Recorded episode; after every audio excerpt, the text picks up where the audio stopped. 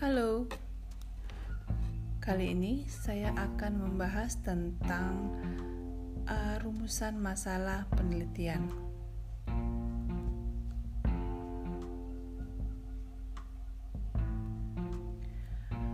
Uh, rumusan masalah penelitian, hal paling pertama yang perlu diperhatikan adalah rasional. Rasional itu adalah dasar atau pemikiran dalam membangun pertanyaan riset. Jadi, uh, apakah riset yang kita bangun itu, apakah riset yang akan kita lakukan itu secara logika diterima oleh akal? Nah, untuk itu, dalam uh, rumusan masalah, ada dua hal penting pertama adalah yang berbentuk pernyataan ataukah pernyataan.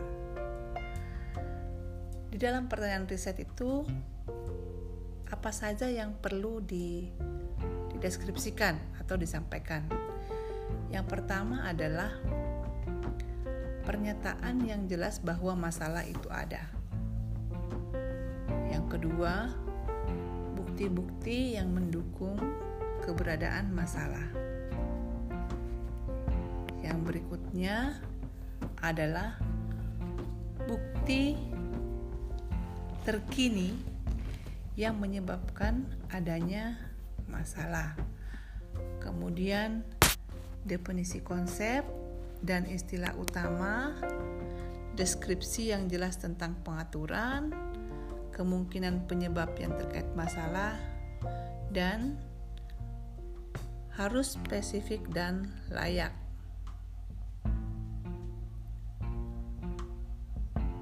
Nah, selanjutnya kita akan melihat bagaimana cara uh, menyusun rumusan masalah. Yang pertama, kita akan memulai dari topik. Apa saja yang ada dalam topik? Dalam topik ini atau topik itu apa sih? Nah, topik itu adalah deskripsi singkat tentang bidang studi yang diusulkan atau misalnya riset apa yang akan dilakukan. Jadi setidaknya ada dua kalimat. Diperkenalkan pada paragraf pertama, termasuk materi umum, tidak menggunakan uraian yang detail misalnya poin atau urutan urutan dan lain-lain harus diperkenalkan agar pembaca dapat mengaitkannya. Jadi topik ini adalah berkaitan dengan uh, fokus utama apa yang akan kita lakukan dalam riset. Ya, pertimbangan dalam memilih uh, memilih topik ada beberapa hal. Yang pertama adalah ketertarikan pribadi. Nah ini misalnya uh, saya tertarik untuk meneliti bagaimana eh, peran ibu rumah tangga dalam menghadapi pandemi.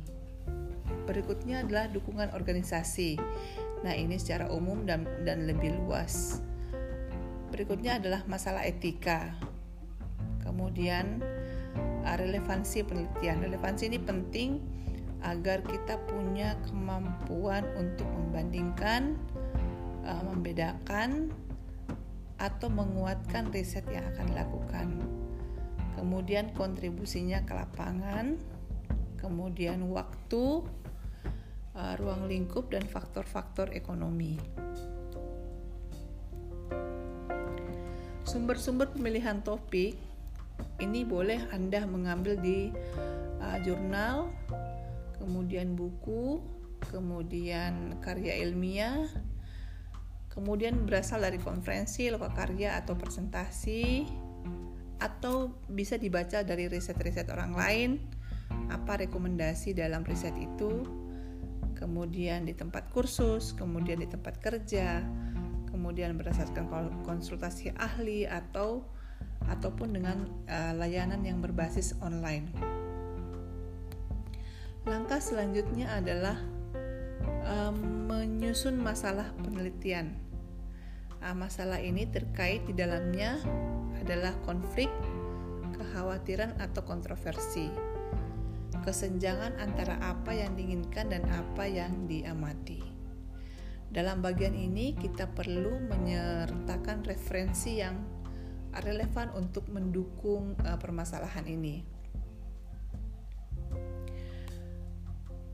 Kemudian uh, dalam masalah uh, penelitian ini penting karena apa?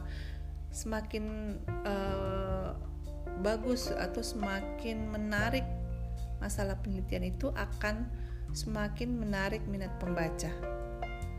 Nah, kalau pembaca tertarik, kemudian uh, studi ini akan menambah literatur, ya, jadi memberikan sumbangan terhadap teori. Berikutnya adalah menyatakan masalah penelitian. Menyatakan masalah dalam paragraf pembuka, misalnya sesuatu yang membutuhkan solusi, kemudian mengidentifikasi masalah, kemudian masalah penelitiannya berbasiskan teori atau berbasiskan praktis, kemudian eh, menggunakan literatur, kemudian menggunakan uh, perangkat yang umum mendefinisikan masalah berdasarkan solusi. Jadi ada yang sifatnya mendeskripsikan, ada yang sifatnya memberikan solusi. Berikutnya adalah bagaimana menyusun latar belakang.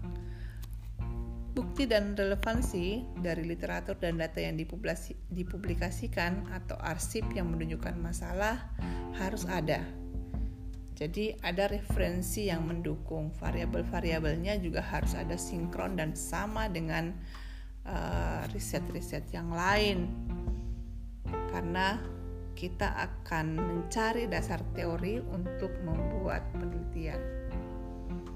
Berikutnya adalah pembuktian. Pembuktian ini uh, terkait dengan bagaimana kemampuan peneliti untuk mencari Eh, referensi-referensi uh, yang uh, relevan ataupun relevansi-relevansi yang terkini.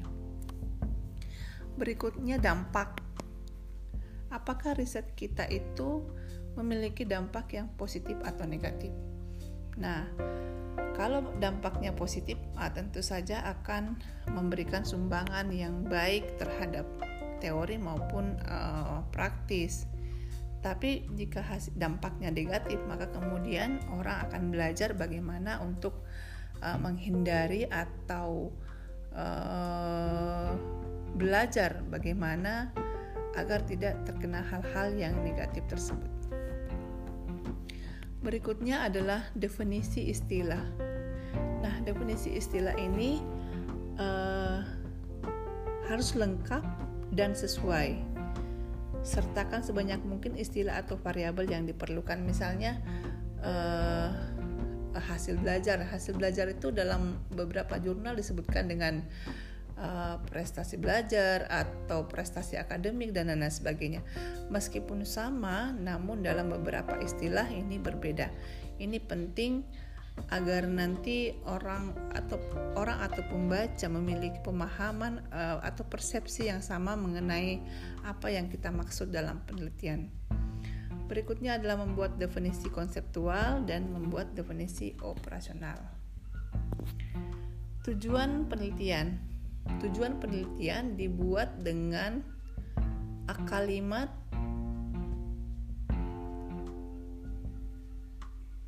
sebagai berikut Tujuan adalah tujuan dari penelitian ini adalah identifikasi dan tentukan dengan jelas konsep atau gagasan sentral dari penelitian ini.